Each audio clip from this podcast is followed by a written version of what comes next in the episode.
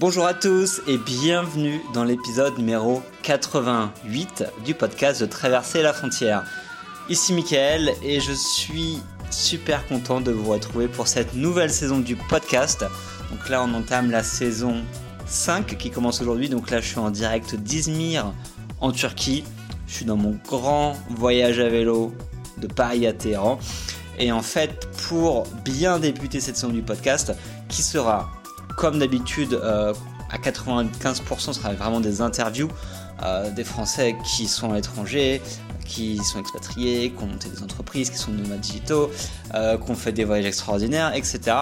Sera, ce sera tout ça, mais pour le premier épisode de la saison 5, je voulais vous parler de moi, en tout cas plus que de moi, sur ce voyage à vélo que je suis en train de vivre. Et en fait, je voulais consacrer vraiment ce podcast sur ma traversée de l'Europe à vélo, de la jeunesse du projet, un petit peu euh, d'où c'est venu, comment j'étais inspiré par, faire ce voyage à vélo là. Euh, on va parler bah, de tous les pays traversés, mes coups de cœur, je vais vous donner les chiffres précis sur, euh, sur les kilomètres, sur mon budget effectué, sur combien de nuits j'ai passé en bivouac, en camping, en couchsurfing, etc. Je vais répondre aussi aux questions qu'on m'a pas posées sur toutes les questions sur le vélo, sur la technique, euh, sur le physique, comment je me suis senti, comment ça a évolué, euh, les problèmes de sécurité qu'il peut y avoir, des visas. Et on finira surtout sur tout ce qui va être mental et tout ce qui a pas mal changé dans ma tête en fait depuis que je suis parti, euh, depuis trois mois. Et un petit peu les conclusions que moi je tire après trois mois de voyage à vélo sur ce que j'en pense, sur ce que je ressens. et je vous dirai si je vous conseille de faire quelque chose de similaire ou pas. Donc alors ce voyage, euh, donc il s'intègre en fait, euh, ce voyage donc en Europe de trois mois, en fait, il s'intègre vraiment dans ce grand voyage Paris-Téhéran à vélo. Donc ça c'est quelque chose que j'ai décidé euh, que je ferais en fait en mars 2018. Et avant, avant mars, en fait, ça faisait déjà trois mois que je réfléchissais. Je voulais aller en Iran, je voulais faire un voyage en itinérance à pied ou à vélo. Donc du coup, il y a quelques mois de réflexion. Et à partir de mars, 2018, en fait, j'étais au Sénégal et j'ai décidé que je partirais de Paris. Je, enfin, je vais m'acheter un vélo, je pars de Paris et je vais rouler jusqu'à Téhéran. Donc, quand j'ai planifié un peu ce voyage-là, j'ai prévu de passer plus ou moins 6 mois sur les routes et j'ai déterminé qu'il y avait 7000, 8000 km à faire. Donc ce projet-là, je l'ai fait pour plusieurs raisons. Euh, d'une, parce que je voulais vraiment aller en Iran depuis très longtemps.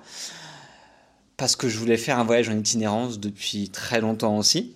Donc quand je parle de voyage en itinérance, c'est vraiment tous les jours d'être en mouvement, de bouger. Donc ça, tu peux le faire euh, en bateau, en stop, à pied, en moto, en voilier. Enfin voilà, enfin, tu peux le faire n'importe à pied.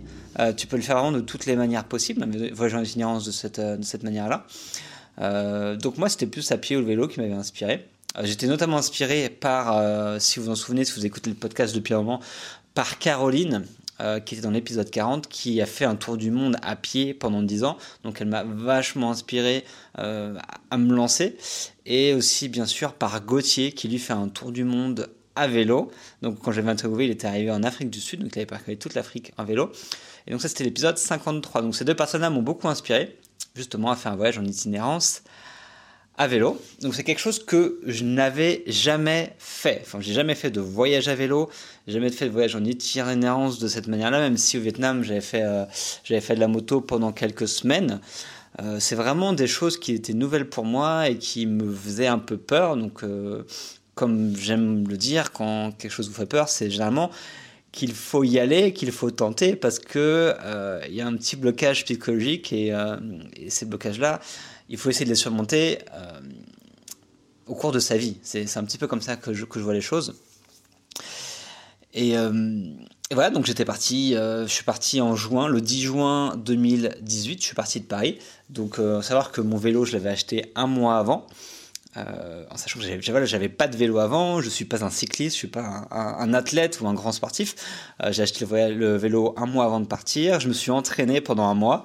Donc voilà, j'ai fait, je sais pas, j'ai fait une dizaine de sorties de vélo, je crois, de, de 2-3 heures euh, à chaque fois. Donc histoire de me mettre en jambe, d'apprendre euh, d'apprendre un petit peu à voir comment le vélo fonctionne, comment moi je me sens, etc. Et le 10 juin 2018, je suis parti de Paris, de la Tour Eiffel, euh, et je dois vous dire que j'étais terrorisé avant de partir. Enfin, terrorisé, c'est peut-être un petit, un, mot un peu fort, mais en tout cas, j'avais vraiment une grosse, grosse peur avant de partir. Je me souviens encore, il était 9h du matin, j'étais à la Tour Eiffel, et pendant une heure, j'étais là, je prenais des photos, je regardais autour de moi, je, m'asseyais sur un banc, je réfléchissais, je me dis est-ce que je pars, est-ce que je pars pas? Euh, j'étais vraiment en mode, euh, je, je, flippais grave quoi. Et ça faisait des années que j'avais pas eu aussi peur de partir en voyage, parce que ça fait maintenant 10 ans à peu près que je voyage, que je vis à l'étranger. Et j'étais, j'avais une certaine habitude, tu vois, tu prends l'avion, tu vas quelque part, tu vas en auberge, tu trouves un appart, tu rencontres des gens, tu vis à l'étranger, etc. Enfin, c'était facile pour moi en fait de, partir de partir seul. C'est quelque chose de facile mais là de partir à vélo de partir vers un inconnu c'est à dire que tu tu roules tous les jours vers une direction qui était pour le coup lointaine. En fait quand je suis parti j'étais au kilomètre zéro. Je me dis mais comment je vais arriver à Téhéran la capitale iranienne? Qui est à 7000 ou 8000 km d'ici. Je me dis, mais comment je vais faire? Euh, Je suis pas cycliste, j'ai jamais fait ça, et donc du coup, j'avais vraiment peur avant de partir. C'est ce que je recherchais aussi. Euh, inconsciemment, je voulais me faire peur, je voulais surmonter mes limites. Mais franchement, j'ai hésité avant de partir. Mais à un moment, j'ai rationalisé les choses, parce que je suis quelqu'un de très rationnel quand même. Je me dis, ok, ce projet, ça fait six mois que tu le réfléchis, que tu y penses, tu t'es acheté le vélo, tu as, cherché les équipements, euh, tu as ton itinéraire, euh, j'avais ma tente, mon réchaud, j'avais assez à manger, euh, j'avais les vêtements, enfin tout était bien organisé pour que ça se passe bien. et la nuit, en fait, aussi, j'avais une, ma première nuit, j'avais à Fontainebleau, j'avais réservé, enfin en tout cas, j'avais demandé à des, des personnes sur Couchsurfing si vous pouvez m'héberger. Donc j'avais un hébergement ma première nuit à Fontainebleau en Couchsurfing. Donc je me dis, ok, bah, je vais rationaliser et je vais partir. Et donc du coup, je suis, euh, je suis parti de Paris le 10 juin. Donc là, j'enregistre ce podcast, on est le 13 septembre 2018. Et je suis à Izmir en Turquie. Donc j'ai traversé toute l'Europe durant ces trois mois. Et tout s'est bien passé. Donc euh, ça fait bizarre de parler de ces peurs-là parce que heureusement que je l'ai marqué sur, du papier pour vraiment matérialiser ça. Euh, même soit en vidéo, je, parlais à la caméra et je disais vraiment que j'avais peur. Euh, mais maintenant, trois mois après, j'en rigole un petit peu parce qu'en fait, je me rends compte que beaucoup, beaucoup, de ces, beaucoup de ces peurs n'étaient pas forcément fondées. En tout cas, j'ai pu les, surmonter. Donc en termes d'itinéraire, on va commencer par ça. donc 90 jours que je roule. Euh, je suis passé par la France, l'Italie, la Slovénie, la Croatie, la Bosnie, la Serbie, le Kosovo, la Macédoine et enfin la Grèce, avant de prendre un ferry pour arriver en Turquie. Donc il faut savoir que j'ai passé quasiment, euh, j'ai passé plus d'un mois en France, donc j'ai passé 34 jours en France, donc c'est le pays, le, plus grand pays que j'ai fait. Donc un tiers de mon voyage en Europe pour le moment a été fait en France. Euh, ensuite c'est 9 jours en Italie, 8 jours en Slovénie, Croatie seulement 12 jours, la Bosnie c'est 12 jours, donc pas mal de temps, Serbie 2 jours, Kosovo 5, Macédoine 6 et Grèce 12 jours. Donc euh, j'ai passé le plus de temps en France, en Grèce, Italie, Slovénie, Bosnie. Un peu les pays où j'ai passé le, plus de temps, j'ai fait le plus de kilomètres. Donc pourquoi faire autant de kilomètres en France? Euh, J'aurais très bien pu prendre un chemin plus court, surtout que je suis passé par la Corse. Donc en fait, voilà, en France, je suis allé en Bourgogne, j'ai rejoint Lyon. Après, je suis allé à Nice en passant par le Verdon et j'ai fait en fait la tour de la Corse pendant 8-9 jours pour après arriver euh, en Italie, en Toscane. Donc j'ai passé beaucoup de temps en France, c'était volontaire parce que je voulais juste euh, redécouvrir un peu mon pays. Je voulais aussi m'entraîner. Je me dis en France au moins ce sera simple. Euh, je pourrais vraiment choisir des, des, chemins avec du plat, ce que j'ai fait pendant une dizaine de jours, c'était quasiment tout plat. Euh, s'il y avait un problème, j'étais sûr au moins que, je pourrais communiquer avec les gens, que je pourrais trouver des pièces de rechange s'il y avait des soucis, que je connaissais la culture, je pouvais parler aux gens, je sais qu'il y avait des campings, j'avais des gens qui pouvaient m'héberger, ça. Donc ça me rassurait énormément de partir en France, euh, alors que j'aurais pu partir directement en Allemagne et passer euh, peut-être une semaine en France, et puis basta, quoi, et puis, et puis passer au pays étranger. Donc beaucoup de temps en France. D'ailleurs en France, mes coups de cœur, ont été, je dirais en number one, les gorges du Verdon. J'ai adoré les gorges du Verdon. J'étais allé quand j'étais ado, j'avais 15 ans. Euh, j'avais des bons souvenirs, même si, bon, ça, c'était assez lointain quand même. Mais c'est juste magnifique. Je pense que c'est peut-être même l'endroit le plus beau en France. Euh, et dans le monde, c'est un des plus bels endroits au monde. C'est juste magique, cette rivière, ces, falaises, euh, ces routes comme ça qui, qui, qui parcourent avec, avec ces lacs, de Sainte-Croix, le lac d'Esparon. Enfin, c'est juste ouf, les gorges de Verdon. Si vous ne connaissez pas, je vous conseille juste d'y aller parce que parce que c'est magnifique. La Corse, évidemment, j'y suis allé parce que tout le monde m'a dit que c'était magnifique et qu'il fallait que j'y aille. Donc la Corse ne m'a absolument pas déçu. C'était dur parce qu'il faisait chaud. Euh, la Corse était début juillet, donc il faisait chaud. Euh, c'est montagneux, c'est une île montagneuse, donc du coup c'était assez dur physiquement. Et un petit troisième, un petit troisième coup de cœur. Euh, en France, c'est toute la région qui se trouve autour de Cluny. Cluny, donc, est une ville, une petite ville vraiment historique, avec un, énorme patrimoine, et toute la région qui est un petit peu vallonnée, euh, avec ses vignes, avec sa, elle a une grande piste cyclable en fait de Villefranche-sur-Saône jusqu'à jusqu'à Cluny qui est juste qui est juste superbe. Donc euh, j'ai bien aimé aussi cette région là. Donc depuis la France, euh, donc voilà, France 34 jours, 1775 km, donc pas mal de temps en France. Ensuite, donc voilà l'itinéraire. Donc pour, vous visualiser ça, en fait, je vous mettrai une carte. Donc dans, l'article correspondant au podcast, je vous mettrai la carte exacte. J'enregistre tous les jours sur le GPS en fait euh, mon tracé, donc vous pourrez voir exactement euh, ce que j'ai fait. Donc euh, je vais pas aller en détail de tous les pays parce que sinon le podcast va durer plusieurs heures, ce que vous ne voulez pas, je pense, et ce que j'ai pas forcément envie de faire. Mais en tout cas, sur au niveau de l'itinéraire, moi j'ai eu aussi des gros coups de cœur en termes de pays sur la Slovénie. C'est vraiment mon gros gros gros coup de cœur depuis que je suis parti. J'ai adoré la Slovénie. J'avais des attentes assez hautes et ça, elles ont été, on va dire, euh, j'ai rencontré ces attentes et elles ont été accomplies et ça m'a même surmonté. Enfin, j'adore ce pays centré sur la nature à fond, à fond, à fond, les lacs, les rivières, les montagnes, les forêts, euh, des pistes cyclables partout, que ce soit en ville, que ce soit dans les campagnes. Euh, c'est juste génial, les gens te respectent sur la route, il y a une propreté partout, ils sont très écolos. Euh, c'est juste magnifique, les gens sont cool, ils parlent anglais. Enfin, Slovénie, gros coup de cœur. Si vous ne connaissez pas, je vous conseille franchement d'y aller. et tous les gens qui y vont en reviennent juste vraiment enchantés. Euh, avec le lac de, ils ont notamment le lac de Boinj qui, est magnifique et le lac de Bled qui est beaucoup plus connu, euh, qui, qui, sont vraiment deux lacs superbes à faire. Euh, ensuite, je dirais que la région, une partie de la région Bosnie-Serbie-Kosovo, il y a une région montagneuse comme en sud de la Bosnie, au sud-ouest de la Serbie et un peu au Kosovo, qui est une région montagneuse avec vraiment tranquille, très très, on va dire, euh, très authentique, parce qu'il y a très très peu de touristes qui vont là. Euh, au niveau nature, ça m'a, bien aimé. Et il y a deux lacs aussi que j'ai adoré. Euh, donc le lac, bon, bien sûr le lac de Boinj, donc en Slovénie, mais il y avait le lac de Rama en Bosnie, pas très loin de Sarajevo, que j'ai vraiment apprécié. Un lac où il y a zéro touriste quasiment. qui est juste super peaceful, enfin super tranquille.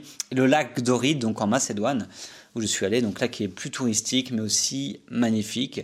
Donc euh, voilà, beaucoup de lacs. Euh, en fait, j'ai appris à apprécier les lacs de plus en plus, parce que du coup, euh, surtout en plein été, où tu peux te baigner tranquille. Quand tu fais du vélo, ça fait vraiment du bien d'arriver quelque part et de pouvoir te baigner le soir. Et, et, puis voilà, après j'ai fini par la Grèce, donc la Grèce que tout le monde connaît plus ou moins en sachant que la Grèce, moi je suis passé par Thessalonique euh, et ensuite j'ai pris un bateau pour aller jusqu'à l'île de Chios, qui n'est pas une île forcément très connue euh, pour les Français. Euh, donc voilà un petit peu pour l'itinéraire. Donc j'ai pris principalement, j'ai pris au niveau des routes. Moi, je prends souvent des routes, on va dire départementales, parfois des routes nationales. J'essaye autant que je peux de prendre des pistes cyclables. Donc, faut savoir qu'il y a beaucoup de pistes cyclables qui existent en Europe. Euh, notamment en, bah, en, France, il y en a beaucoup. Euh, il y en avait pas mal en Slovénie, en Italie aussi. Après, dans les Balkans, c'est plus compliqué. Euh, comme c'est des pays qui sont moins développés, ils apportent un, peu, un petit peu moins d'importance à tout ça. donc c'est un peu dommage, mais à partir de la Slovénie, j'ai trouvé beaucoup moins de pistes cyclables. C'était parfois un peu plus galère, mais en tout cas, dans l'ensemble, c'est vraiment agréable de traverser toute l'Europe à vélo parce que tu trouves toujours des routes assez tranquille. Dans 80% du temps, tu vas trouver des départementales où il n'y aura pas trop de voitures, pas trop de camions qui seront agréables, euh, agréables, on va dire, à faire du vélo dessus. Parfois, il n'y aura pas le choix, il faudra prendre des nationales. Parfois, il y aura des routes qui seront un peu pourries. Euh, qui se transforment parfois des routes en chemin, des routes en cailloux. Donc euh, ça va dépendre un petit peu de, du vélo que vous avez, l'itinéraire que vous voulez prendre, le type d'aventure que vous voulez vivre. Mais en tout cas, pour de la route, pour du bitume, on trouve partout ce qu'on veut et c'est plutôt sécurisé un peu partout j'ai pas eu de, j'ai pas eu de soucis, j'ai pas eu d'accident durant ces trois mois lorsque j'ai traversé euh, l'Europe à vélo. Et bien sûr, il faut que je vous parle bien aussi de l'Eurovélo. Donc, si vous ne connaissez pas, ça, en gros, ce sont euh, des pistes cyclables qui sont gérées un peu au niveau européen. Donc, c'est des projets en fait trans euh, donc euh, transfrontaliers, donc c'est des pays européens qui, se, qui créent en fait des, des grandes pistes cyclables. Euh, par exemple, moi je sais que j'ai emprunté la Via Rona, donc qui part de Suisse et qui va jusqu'au sud de la France et qui longe tout le Rhône par exemple. Donc ça c'est top parce que seulement c'est des pistes cyclables où il n'y a pas de voitures, il n'y a que des vélos, il n'y a que des, des, piétons ou des gens qui font du roller. Enfin, c'est vraiment tranquille. Et ça, c'est vraiment agréable pour faire du vélo. Et en France, on a énormément. En Allemagne, il y en a beaucoup. Après, bien sûr, dans les pays nordiques, il y en a encore plus. En Belgique, Pays-Bas, Danemark, etc. C'est connu pour, euh, pour le faire du vélo. Donc, euh, j'ai regardé sur le site avant de faire le, podcast. Apparemment, il y a 42, 42 pays qui participent. Il y a 15 routes. Euh, d'Eurovélo qui existent maintenant, qui sont en construction, qui sont en projet, et ils espèrent au, final avoir 70 000 km de pistes cyclables euh, dans toute l'Europe, sur des chemins balisés et prédéfinis. Donc il faut savoir qu'il y a pas mal de routes encore qui sont en construction. Mais ça laisse énormément de choix. Je sais qu'il y a une route euh, qui longe tout le Danube, qui tu peux aller jusqu'en Roumanie. Euh, T'en as qui longent tout, l'océan Atlantique, donc qui parlent d'Espagne, qui longent toute la côte française, qui remontent en Irlande, qui vont jusqu'au Cap Nord en Norvège, etc. Donc il y a beaucoup beaucoup de choix. Et franchement, euh, faire du vélo en Europe, euh, je pense que c'est un des, un des continents les plus simples et les plus faciles d'accès pour faire du vélo. Donc euh, il faut en profiter, il faut profiter de ces pistes-là d'Eurovélo. Moi, à chaque fois que j'ai longé, c'était vraiment un plaisir. En plus, tu rencontres d'autres cyclistes, etc. Donc c'est plutôt cool. On va pour l'itinéraire. Ensuite, je voulais parler bah, du coup de vous donner quelques chiffres sur, sur ces trois mois. Donc j'ai roulé pendant 90 jours pour faire cette traversée de l'Europe, en sachant que euh, j'aurais pu faire moins, dans le sens où j'ai fait beaucoup de zigzags, euh, comme j'expliquais, je suis allé en Corse, après quand je suis allé en Slovénie, j'ai fait des zigzags, après dans les Balkans aussi, je suis pas allé tout droit, si vous voulez, euh, en allant tout droit, je pense que j'aurais pu faire Paris-Istanbul, par exemple, peut-être en deux mois, et faire beaucoup moins de kilomètres. Donc sur ces 90 jours, il faut savoir que j'ai pris 23 jours de repos. Ce qui fait en fait, j'ai calculé, ça fait en fait un jour de repos tous les 4 jours. C'est comme si je roulais pendant 4 jours, ensuite je prends un jour de repos, je roule pendant 4 jours, je prends un jour de repos, etc. Donc ça fait pas mal de jours de repos au final. Au début j'en prenais moins, je voulais vraiment aller vite, me dépêcher, etc. Euh, et puis j'ai appris à prendre plus de jours de repos. Des fois je me prenais des, voilà, 3 jours d'affilée, 2 jours d'affilée, etc. Euh, pour, que le corps se repose. Donc je reviendrai un petit peu sur le, le physique tout à l'heure. Et sur ces 90 jours, j'ai fait 4865 kilomètres. Donc euh, ça paraît être un petit peu vague comme ça, mais, euh, mais ça commence à faire pas mal. C'est proche de 5000 km pour, pour toute l'Europe. Euh, en moyenne, donc si vous voulez savoir, en moyenne par jour, donc ça fait 50 km par jour sur les 90 jours, mais si j'exclus les jours de repos, donc si je prends en fait juste la moyenne réelle des jours où j'ai fait du vélo, ça fait 72 km par jour. Donc c'est une moyenne qui est assez on va dire qu'il va de, moyen à élevé. C'est-à-dire que quand tu fais du vélo, euh, les autres cyclotouristes, donc les gens qui, voyagent en faisant du vélo, généralement la moyenne quotidienne se situe entre 50 km et 100 km.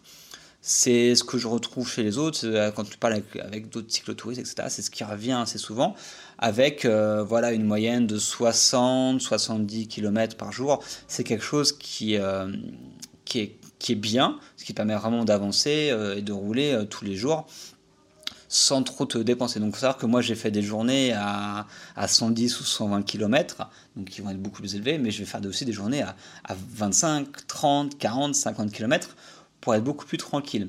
Par exemple, je sais très bien qu'en une matinée, si je vais rouler une matinée pendant 3-4 heures, je peux me faire 50 km et après m'arrêter, m'arrêter et puis me passer une demi-journée tranquille. Donc c'est possible et je le fais quelques fois. Donc voilà, 72 km, c'est assez intense, mais ça se fait. Moi qui ne suis pas cycliste, je ne suis, pas, je, suis pas un spécialiste du vélo, euh, j'arrive à le faire. Donc euh, voilà, c'est des choses que vous pouvez euh, vous attendre. Plus effectivement vous êtes entraîné, plus vous pourrez faire plus de kilomètres par jour. ça va aussi dépendre de votre objectif de voyage, parce qu'il y en a qui préfèrent prendre leur temps, viser des choses, il y en a qui n'ont pas beaucoup de temps justement et qui veulent aller assez vite. Donc ça va dépendre de vos objectifs, mais en tout cas, euh, compter entre 50 et 100 km par jour. Il y a une variable que je vous ai pas parlé, c'est aussi le relief et le type de, chemin que vous prenez. Parce que si vous prenez euh, des chemins un peu pourris en gravier, euh, vous allez aller moins vite. Si vous avez des montagnes, donc à gravir, vous allez aller moins vite parce que ça prend beaucoup plus de temps euh, de, monter les montagnes que si c'est tout plat. Donc ça va aussi dépendre de ça.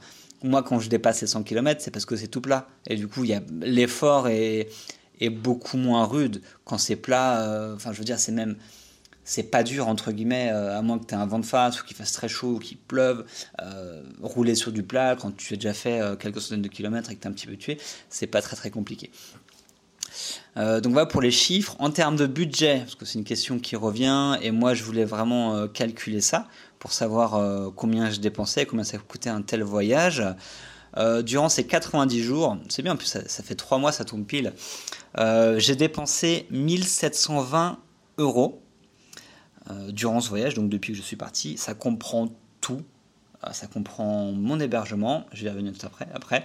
Ça comprend la nourriture, ça comprend les ferries que j'ai pu prendre en Corse, par exemple, ou en, Grèce. Euh, ça va comprendre les réparations de vélo. Par exemple, j'ai changé mes freins en Slovénie, ou des fois tu rachètes des choses, etc. Et ça comprend aussi, qu'est-ce qu'il y a d'autre? Ouais, et puis tout ce que tu dépenses, il bah, n'y a, pas, a pas les visas pour le moment, mais mais voilà, tout ce que je peux acheter, si j'ai besoin de racheter de l'équipement ou des vêtements, etc., ça, ça rentre dedans. Donc 1720 euros sur 3 mois, ce qui nous fait 573 euros par mois et ce qui revient à 19 euros par jour. Donc euh, ça fait un budget qui est relativement bas. Moi je comptais faire un budget plus bas quand je suis parti. Je comptais partir euh, avec 10 euros par jour, mais en fait je me suis rendu compte que c'était un peu compliqué parce qu'il y a des pays qui sont chers. Euh, la France est chère, l'Italie est chère, la Slovénie est relativement chère, mais ça va. La Grèce est un petit peu chère. Donc du coup dès que tu vas prendre un hébergement, ça augmente vachement les prix et la nourriture voilà, se faire un resto en Macédoine ou se faire un resto en Italie, ça n'a pas du tout le même prix. Donc voilà, le coût de la vie va jouer vachement. Et moi, la grosse variable d'ajustement en fait, qui joue beaucoup sur le budget, ça va être le logement. Donc, j'en viens. Donc, le logement, moi, je, fais un mix en fait de logement. Donc, je dors, j'ai ma tente avec moi, ce qui me permet de, dormir un, peu n'importe où, dormir en camping, dormir dans la nature, etc. Et j'ai aussi un réchaud qui me permet de cuisiner euh, si j'ai besoin. Donc euh, j'ai fait les statistiques de combien j'ai dormi dans combien de nuits j'ai dormi dans quel type de logement. Euh, donc par j'ai dormi 21 nuits 21 nuits en camping. Donc là je payais une place de camping. Euh, voilà, ça peut coûter 5, 10, 15, 20. J'ai même payé une nuit à 25 euros en Italie, ce qui était vraiment cher, mais j'avais pas trop trop le choix.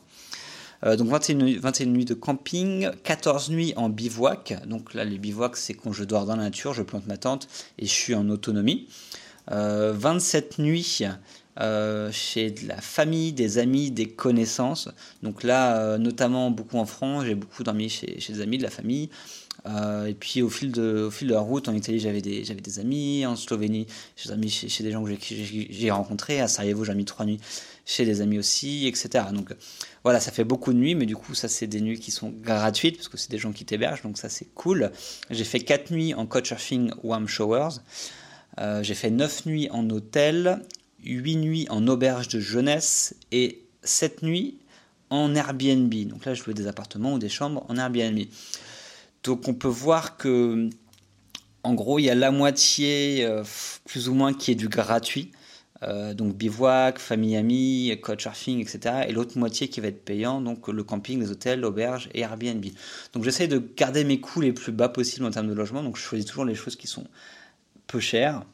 Euh, mais parfois, euh, des Airbnb ou des hôtels euh, ou des auberges jeunesse peuvent être plus élevés. Donc, ça va jouer aussi sur le budget. Donc, y a des, je sais qu'il y a des voyageurs qui vont faire quasiment que du bivouac, que du couchsurfing, etc. Ou que des auberges pas chères pour limiter le budget.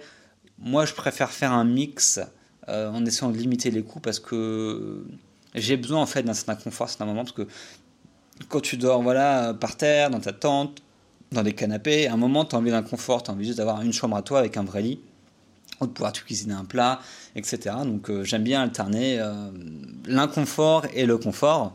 Donc euh, là, par exemple, je suis à Izmir, donc là j'ai un Airbnb pendant une semaine. Donc là, je suis très confortable. Je sais que dès que je vais repartir, je vais me remettre dans la confort pendant, au moins quelques jours. Voilà, je vais faire du bivouac, je vais aller faire peut-être du warm showers, etc. Dormir chez les gens.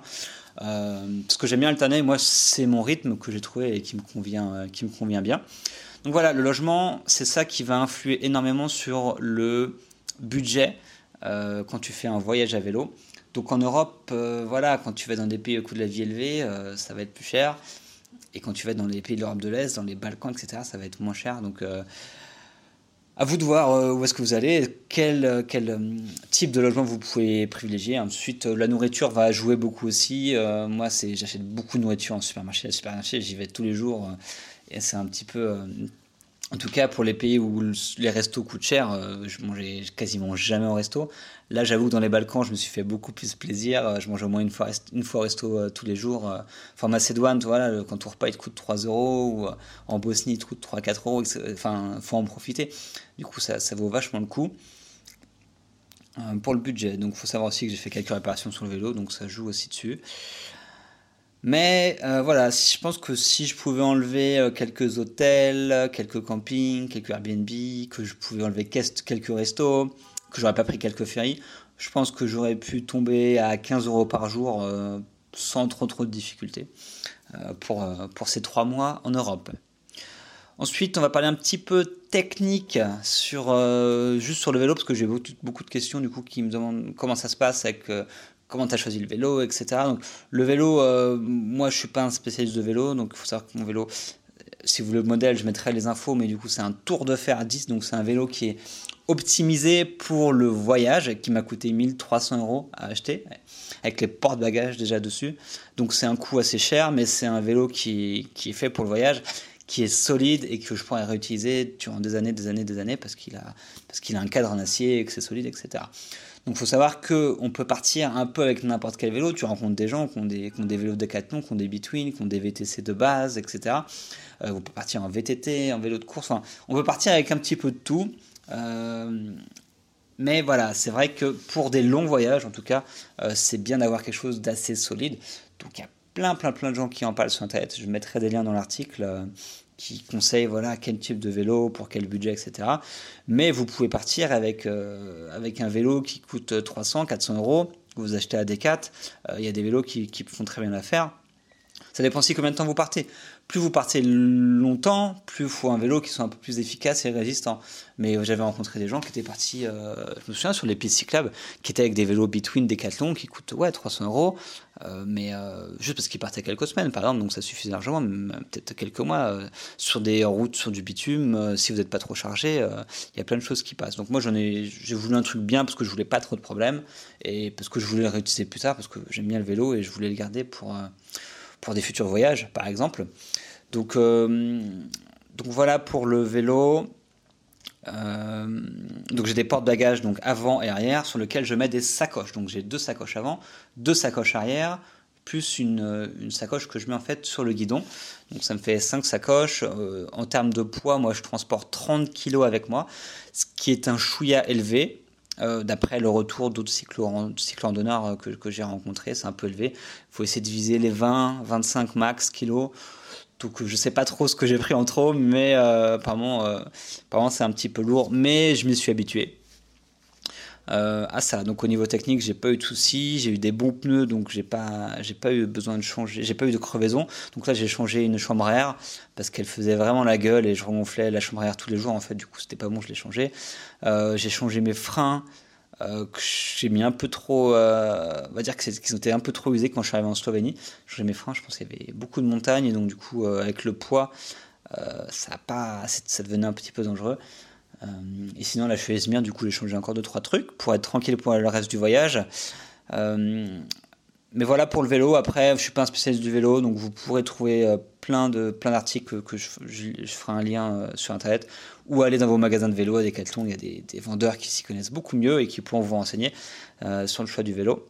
Mais en tout cas, il n'y a pas besoin d'avoir un budget de 2000 ou 3000 euros pour s'acheter un vélo. Il y a des vélos qui coûtent vraiment cher, mais il n'y a pas besoin de mettre autant, c'est sûr. Euh, une grosse partie qui est, que je voulais aborder aussi, c'était toute la partie plutôt physique. Euh, parce que quand on fait un voyage à vélo, évidemment, on parle aussi du corps, des sensations physiques, parce que ça fait partie du voyage. Là, c'est un voyage, c'est pas un voyage où tu prends l'avion et tu fais 10 000, 15 000 km en avion, puis tu arrives et après tu te prends des bus, tu fais un peu de marche, euh, tu prends des, tu prends des trains, etc. Non, là, c'est, c'est ton corps qui te fait avancer. Comme pour la marche, c'est tes jambes. Si tes jambes sont KO, euh, tu pourras pas avancer et tu pourras pas faire des kilomètres. Donc c'est important aussi de prendre le, physique euh, en compte et je voulais vous, en parler un petit peu. Donc euh, je vous avais au début c'était assez dur parce que moi je suis pas un, sportif. le vélo j'en fais mais de façon très sporadique et de façon très loisir. Donc un mois de préparation c'est pas mal mais, mais c'est clair que si tu veux te sentir bien dès le début il faut être un peu plus habitué mais enfin, dans tous les cas, c'est bien d'en faire un petit peu avant de partir pour pas être devant le fait d'être accompli et, vraiment d'avoir mal et de galérer. Euh, je connais des gens, voilà, ils, ont eu des, gros soucis un petit peu au début. Donc, ce qu'il faut faire au début, c'est y aller tranquillement, faire du plat, y aller tranquillement. Et tu t'entraînes en fait, euh, tu t'entraînes en roulant. Donc, il n'y a, pas de. Il a pas de mystère, c'est en pratiquant que tu, que tu deviens bon et que ton corps s'habitue. Donc, euh, moi, je sais que les deux, premiers, les deux premières semaines ont été dures. Euh, parce que j'ai fait, euh, voilà, j'ai fait 10 km, mais mon corps n'était pas habitué, donc j'avais, euh, voilà, mes jambes tiraient, les muscles étaient vraiment durs le soir, voilà, j'avais des crampes parfois, j'ai eu un problème au genou entre le jour, à partir du jour 6-7 en fait, et après pendant deux semaines, j'ai eu une, petite tendinite au genou parce que, parce que j'avais pas forcément fait les bons réglages sur le vélo. Donc attention à bien voir avec vos donneurs de vélo, de connaître un spécialiste du vélo qui puisse bien régler, surtout au niveau de la selle, etc. Ça c'est vachement important pour pas pour pas souffrir au niveau des genoux. Donc voilà, au, début euh, c'était un peu dur. Euh, donc, euh, donc parce que ton corps il faut qu'il s'habitue, il faut que tu fasses les bons réglages, il faut que tu trouves aussi ton rythme en termes d'alimentation, en termes d'hydratation. donc je pense que je buvais pas aussi, je buvais peut-être pas assez, je m'hydratais pas aussi de façon correcte au début.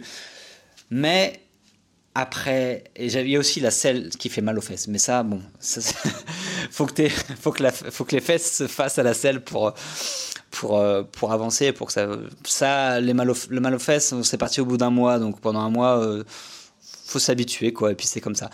Mais voilà, ton corps au début, il se met en route, il se chauffe. Faut que les muscles, au début, en fait, les premières semaines, j'avais des muscles nouveaux qui apparaissaient dans les cuisses. C'est-à-dire que j'avais voilà, des, nouveaux muscles qui apparaissaient, qui n'étaient pas là. Donc, c'est-à-dire que le vélo, c'est quand même spécifique euh, à certains muscles, donc il faut qu'ils se construisent, il faut que ça, ça prenne un petit peu de temps. Mais au bout de quelques semaines, euh, je, me sentais vraiment bien. Je pense qu'à partir, je me suis senti vraiment bien, c'est quand j'étais dans les gorges du Verdon, donc c'est à peu près à trois semaines après mon départ. Vraiment là, j'ai commencé à pu monter, euh, voilà, les montagnes, monter dans les gorges. Euh, il faisait chaud, enfin, je me sentais bien, mon corps, je sentais qu'il était, qu'il était fort. Donc je pense que ça prend 2-3 semaines pour rouler euh, de façon, on va dire, euh, pas trop intense, pour que ton corps s'habitue, pour que tes muscles se fassent, etc. Pour que tu, puisses vraiment passer euh, plus facilement tes, étapes. Et depuis, en fait, moi, je me sens vraiment bien. Depuis le Verdon, j'ai passé la Corse qui était dure. dans les Alpes italiennes et tout ça, la Slovénie, il y avait, il y avait des cols. Après, dans les Balkans aussi, ça s'est vallonné. Donc...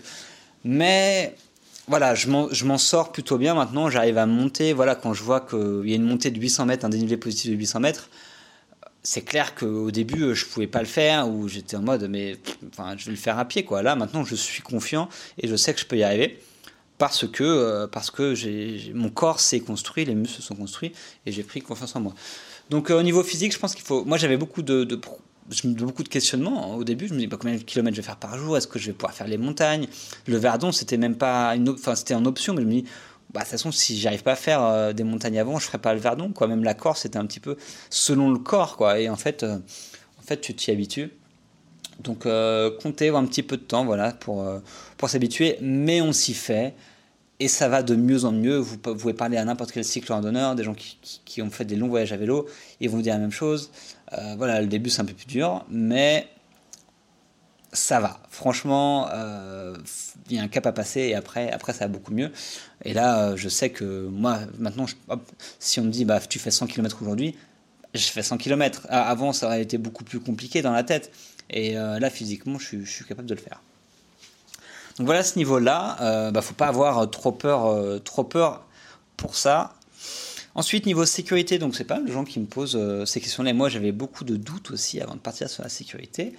Euh, que ce soit la sécurité d'abord sur la route, euh, parce que sur la route, tu as beaucoup plus de dangers, donc notamment les voitures, et puis tous les objets qui peuvent traîner, ou les camions, etc. Donc tout s'est bien passé. je trouve les voitures et les camions, ça, plutôt corrects. Dans toute l'Europe, je traversé pas eu d'énormes soucis. Euh, ouais, un peu dans les Balkans, des fois en Italie, un peu dans les Balkans. C'était un peu galère parfois. Les gens qui font pas forcément gaffe ou qui s'écartent pas, assez.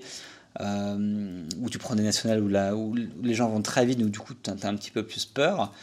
Mais au final, euh, tout s'est bien passé sur la route. J'ai eu bah, des petites frayeurs. Hein, quand, quand, par exemple, je me souviens en Bosnie où il y avait des tunnels, j'étais dans un col, et après tu avais un tunnel de 500 mètres à passer tu flippes un peu parce que tu as des camions qui te passent, la luminosité est réduite, tu es sur un col, du coup tu vas un petit peu lentement. Enfin, il y a des petits coups de stress euh, quand, tu es, quand tu es sur la route, ça c'est sûr, mais ça fait aussi partie du jeu. Ça, dépendra des chemins, des itinéraires que vous choisissez. Des itinéraires beaucoup plus faciles où il y avait très très peu de voitures. Euh, il n'y a pas de souci quoi. Donc ça va, ça va dépendre des routes que vous prenez. Ensuite, sécurité en termes peut-être plus de sécurité en termes de matériel, c'est-à-dire euh, la peur du vol, d'agression, peut-être de vol de vélo. Honnêtement, en trois mois, j'ai eu quasiment aucune crainte qu'on me vole le vélo et que qu'on m'agresse ou que ce, soit, que ce soit en campagne ou en ville, etc parce que je, suis généralement, enfin, je suis dans les campagnes et, et, je sais pas. En fait, tu as un truc dans la tête, tu penses que tu vas pas être en, sécurité, mais en fait, tu l'es quoi. Et après, tu as toujours le au mauvais moment, euh, enfin, au mauvais moment, au mauvais endroit, et puis oui, il peut arriver quelque chose, mais euh, voilà, moi la nuit, bah, je, mon vélo, j'essaie de toujours le mettre en sécurité. Si je suis en bivouac, je l'attache à un arbre, j'essaie un peu de le cacher. Euh, quand je suis en auberge ou en hôtel ou en Airbnb, bah, je, le mets dans un endroit sécurisé où je le monte avec moi dans ma chambre.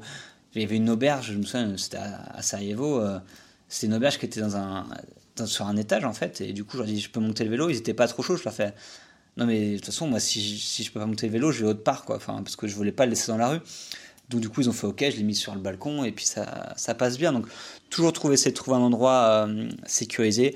J'ai jamais eu de soucis pour en trouver. Euh, je pense pas que mon vélo était dans la rue où je me suis dit ah putain, je vais me le faire piquer. Ça se trouve, euh, tu te débrouilles toujours, tu demandes aux gens. Euh, ça n'a jamais été problématique. après, ça, quand tu es seul, c'est toujours un peu plus compliqué. quand tu es à deux, tu toujours quelqu'un qui peut peut-être garder le vélo. Par exemple, je pense notamment quand tu vas au supermarché. Quand tu es à deux, il y en a qui fait les courses, d'autres qui gardent le vélo, etc. Donc quand tu es tout seul, ben, le vélo, tu le laisses devant le supermarché ou tu essaies de le rentrer. Je me souviens, il y avait un, je crois que c'était un carrefour en France. J'ai essayé de rentrer un petit peu le vélo, genre un peu à l'intérieur dans la galerie marchande. Des fois, ça passe. Des fois, il y a des mecs de la sécurité, mais qui vont, qui vont te trouver un local, qui vont te dire où le ranger. Donc, tu peux toujours t'arranger. Pour les supermarchés, généralement, moi, j'ai toujours en fait ma sacoche de guidon, là où je mets mon passeport, là où je mets mon argent, là où j'ai mon réflexe, là où j'ai ma GoPro, là où j'ai mon téléphone. Ça, je le prends avec moi et après, je laisse mon vélo dedans, en fait, devant avec le porte-bagages. Des fois, si je sens que c'est un peu euh, à risque, je l'accroche, c'est-à-dire que je, je, mets le, le cadenas dessus. Donc, toujours voyager avec un cadenas, comme ça, vous pouvez l'accrocher partout. Donc là, le risque que quelqu'un te chope, te prenne des sacoches ou regarde dedans, il est assez léger parce que tu as toujours des gens aux alentours. Euh, enfin, c'est le risque est assez faible. Ou des fois, je l'accroche même pas. En fait, je le laisse devant parce que je, je me dis en fait le mec s'il veut me voler le vélo il va enfin c'est galère parce qu'il faut qu'il monte dessus faut qu'il rouler avec un vélo qui fait 30 kg supplémentaires quand t'es pas habitué c'est vraiment chaud. Je me dis le mec il va il va être stressé il va se casser la gueule enfin bon. Voilà assez peu de problèmes de, sécurité. Euh, franchement moi j'essaye de faire gaffe au maximum d'avoir les bons réflexes, euh, d'avoir toujours en vue si c'est possible, euh, d'avoir des gens en face, ou sinon tu demandes aux gens s'ils peuvent jeter un coup d'œil, euh, ça, arrive parfois si tu dois, aller aux toilettes, es dans un resto, tu l'as posé devant, tu dois aller aux toilettes ou tu dois faire une course, ou je sais pas, tu demandes à quelqu'un quel est, est-ce que tu peux regarder mon vélo? Les gens vont dire oui, il y a très peu de gens qui vont dire non, je regarde pas ton vélo, euh, s'il se fait voler, je fais rien. Non, c'est, c'est pas comme ça que ça se passe. Donc euh, voilà, quand tu es tout seul, en Europe, en tout cas tous les pays traversés, j'ai eu aucun souci de sécurité. Je me suis jamais senti en insécurité. Euh, question euh, qui revient de temps en temps, les visas. Donc pour voyager en Europe, euh, pas besoin de visa dans tous les pays. D'Union européenne, pas besoin de visa. Après dans les Balkans, tu as besoin du passeport. faut regarder selon les pays. si tu as besoin du passeport ou pas, mais la carte d'identité aussi marche assez souvent. Faut juste faire attention au Kosovo, parce que le Kosovo que j'ai traversé, en fait, la Serbie ne reconnaît pas le Kosovo, donc la frontière Kosovo-Serbie, elle n'existe pas vraiment en fait. Euh, donc, euh, faut faire attention en termes de, tampons sur les passeports, etc. donc il y, y a des informations sur le site du ministère des Affaires étrangères, sur, vous sur, le Kosovo, ils vont vous expliquer la situation et ce qu'il faut faire.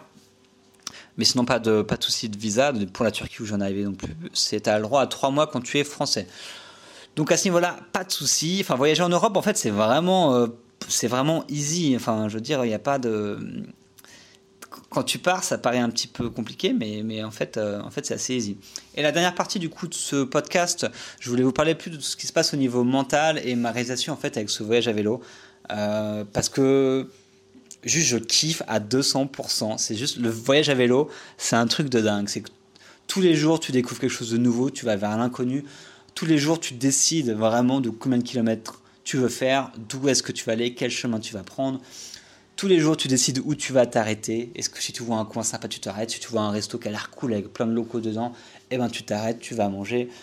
Euh, tu t'écoutes vraiment, tu écoutes ton corps, tu écoutes tes sensations, t'écoutes ton cœur où aller. Euh, si tu vois il y, a un lac, il y a une plage, bah, tu t'arrêtes et bah, tu vas te baigner.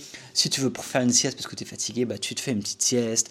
C'est vraiment euh, la liberté. J'allais pas dire absolue parce que peut-être que le voyage à pied c'est vraiment la liberté absolue. Là, tu as quand même l'inconvénient du vélo qui fait qu'il y a des chemins bah, de randonnée par exemple que tu peux pas prendre, il y a des endroits où tu peux pas aller, mais tu as quand même une énorme liberté. Donc ça c'est cool. Euh, et puis ça fait du bien en fait. Je me suis rendu compte ça fait énormément bien d'être juste à l'extérieur tous les jours. Donc tu prends le soleil, tu prends, euh, tu prends le vent, tu prends les, les odeurs qui passent, qui sont plus ou moins bonnes. Euh, tu as les, les, animaux, les oiseaux qui chantent. Tu, as le, les décors qui, qui défilent devant toi, des décors différents du coup chaque jour, soit les montagnes, la mer, de la forêt, euh, des paysages arides, etc. Donc ton corps sent, se sent bien, euh, tu sens que ah, tu sens que es fait pour ça. Et puis l'activité physique, bah, mine de rien, ça joue vachement. Quand tu, tous les jours tu roules, euh, ton corps il se sent bien. Enfin, même si ça fait un petit peu mal, il y a une petite douleur euh, musculaire, ce qui, est normal. Mais tu sens que tu es fait pour ça. Tu es fait pour être dehors, tu es fait pour, être, pour bouger. Et ton cerveau se sent bien. Et, et ça fait. C'est juste, c'est juste, c'est juste trop bien, quoi. Donc, euh, donc pour ça, je recommande vachement, vachement euh, le voyage à vélo. Euh, surtout en Europe, même si vous faites quelques semaines, juste essayer de goûter un petit peu à ça, ça fait vraiment du bien. Après, quand tu es tout seul, faut voir voilà, la question de la solitude qui rentre en compte. moi, des fois, ça me dérangeait absolument pas, j'étais content. Il y a des fois, bah, tu te sens un peu plus seul. mais ça fait partie du jeu aussi. Quand tu pars tout seul, justement, tu as ce, phénomène d'introspection qui, qui, est important. Euh, donc euh, moi je sais que j'écoute par exemple sur la route quand je me sens un peu trop seul et que, j'en ai marre de parler avec mon cerveau tout seul, de, de, réfléchir toujours à la même chose, bah, je vais m'écouter un podcast par exemple. Euh, des podcasts audio que tu peux écouter pendant que tu roules, qui, sont bien.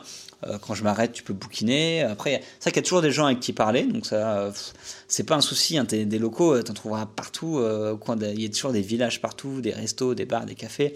Après, voilà, c'est le problème de, communication, de la langue. Donc, les gens qui parlent pas anglais, ça va être plus compliqué euh, d'avoir des discussions. Donc, euh, mais, mais bon, tu peux, quand tu voyages tout seul, tu peux ne pas être seul assez souvent, si tu veux. Euh, c'est pas, pas un grand problème. Même si tu peux ressentir la solitude de temps en temps. après, effectivement, quand tu es avec quelqu'un d'autre, bah, je pense que c'est encore plus simple dans le sens où tu as peut-être un petit peu moins de liberté parce que tu t'écoutes peut-être un petit peu moins parce qu'il faut être à l'écoute de l'autre. Euh, être à l'écoute de son physique, de ce qu'il veut faire, de ce qu'il veut manger, etc. Mais tu as ce côté euh, compagnon qui permet aussi de, ne pas avoir les mauvais côtés de la solitude. Donc, je pense qu'il y a du positif, et négatif avec les deux. Mais dans tous les cas, le voyage à vélo, euh, c'est bon pour le corps, c'est bon pour le mental.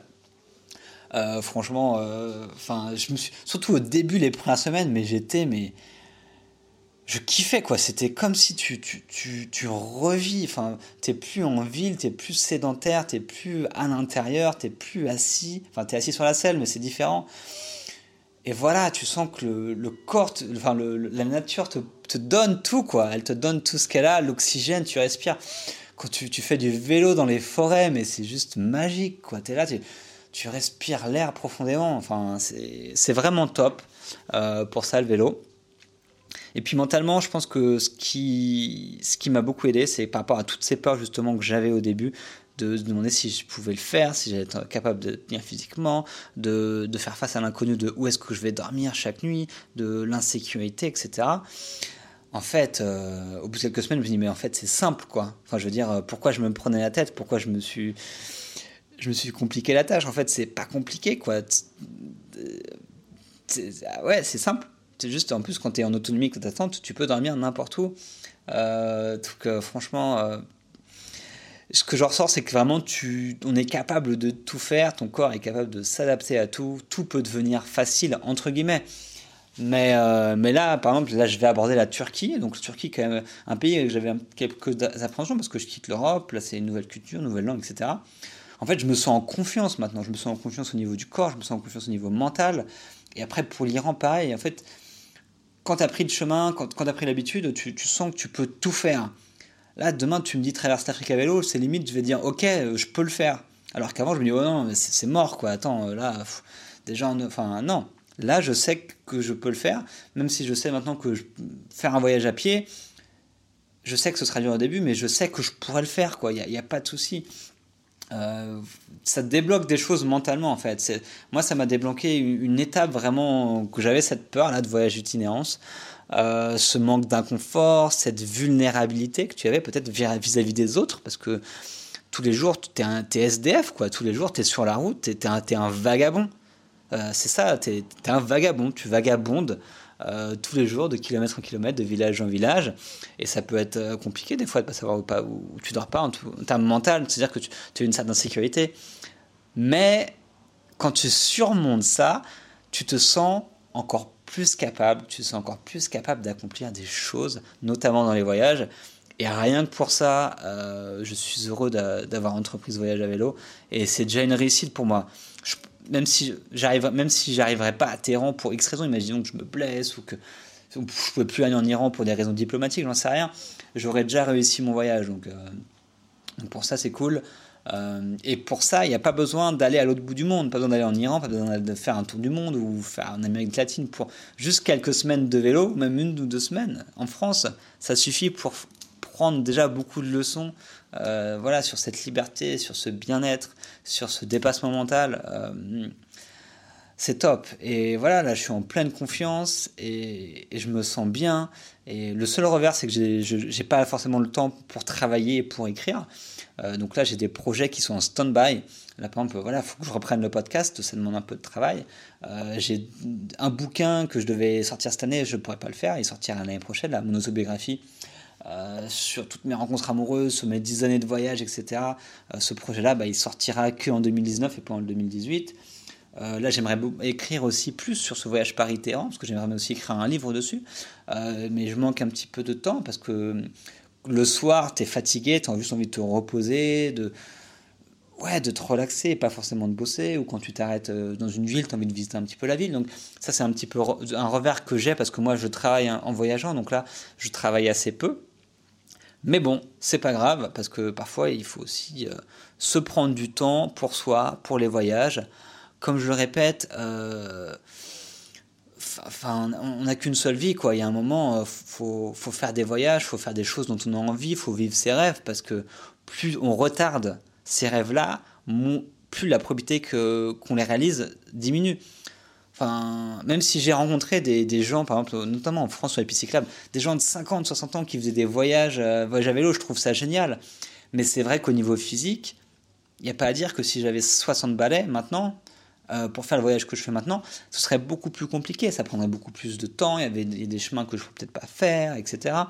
Donc c'est vrai qu'il faut en profiter tant qu'on a la, force, en tout cas, de faire les choses, il faut y aller. Euh, voilà, là j'ai 32 ans, je me sens bien, je me sens en pleine forme, peut-être même la meilleure forme de, de ma vie.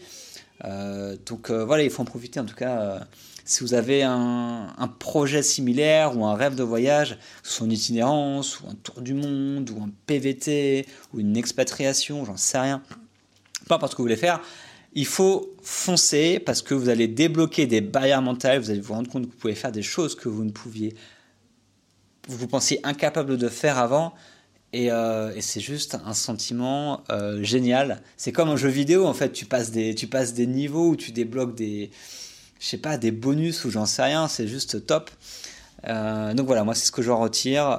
J'avais vraiment peur de le faire, ce voyage, et je suis vraiment ravi de l'avoir entrepris et d'avoir traversé toute l'Europe à vélo. Donc voilà, près de 5000 km, 3 mois à vélo. donc ça c'est cool.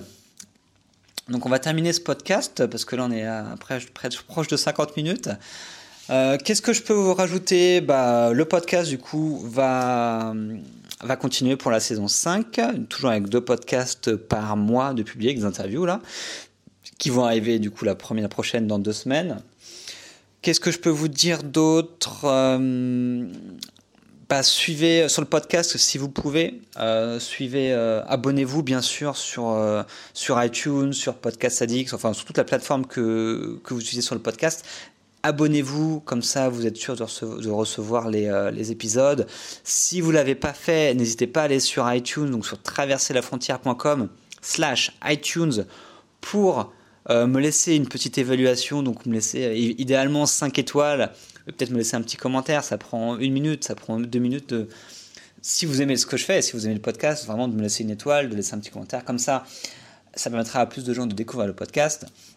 Et si je pouvais vous inviter à faire quelque chose d'autre aujourd'hui encore, ce serait bien sûr de vous abonner à la newsletter de Traverser la frontière.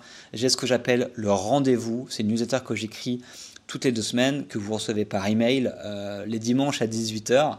Donc c'est des newsletters dans lesquels je vous raconte mes voyages, je vous raconte ce qui se passe dans mon cerveau, euh, quels sont les projets, euh, les derniers contenus que je publie sur le blog Trace la frontière, sur le podcast, etc. Donc euh, on est déjà plus de 3000 à être sur, le, sur la newsletter, donc n'hésitez pas à nous rejoindre. J'envoie assez peu d'emails, j'envoie deux emails par mois peut-être trois quand il y a une sortie de livre, mais voilà, c'est tout. J'en vois vraiment pas grand-chose. Donc, je vous invite vraiment à vous abonner. Donc euh, pour ça, vous allez sur traverserlafrontière.com. Vous allez voir tout en bas, il y a un bloc orange qui s'appelle le rendez-vous, la newsletter. Donc vous pouvez vous, abonner en mettant votre email. C'est vraiment euh, simple à faire. Donc voilà, je crois que c'est tout euh, pour ce podcast. Je suis content de reprendre le podcast, la nouvelle saison.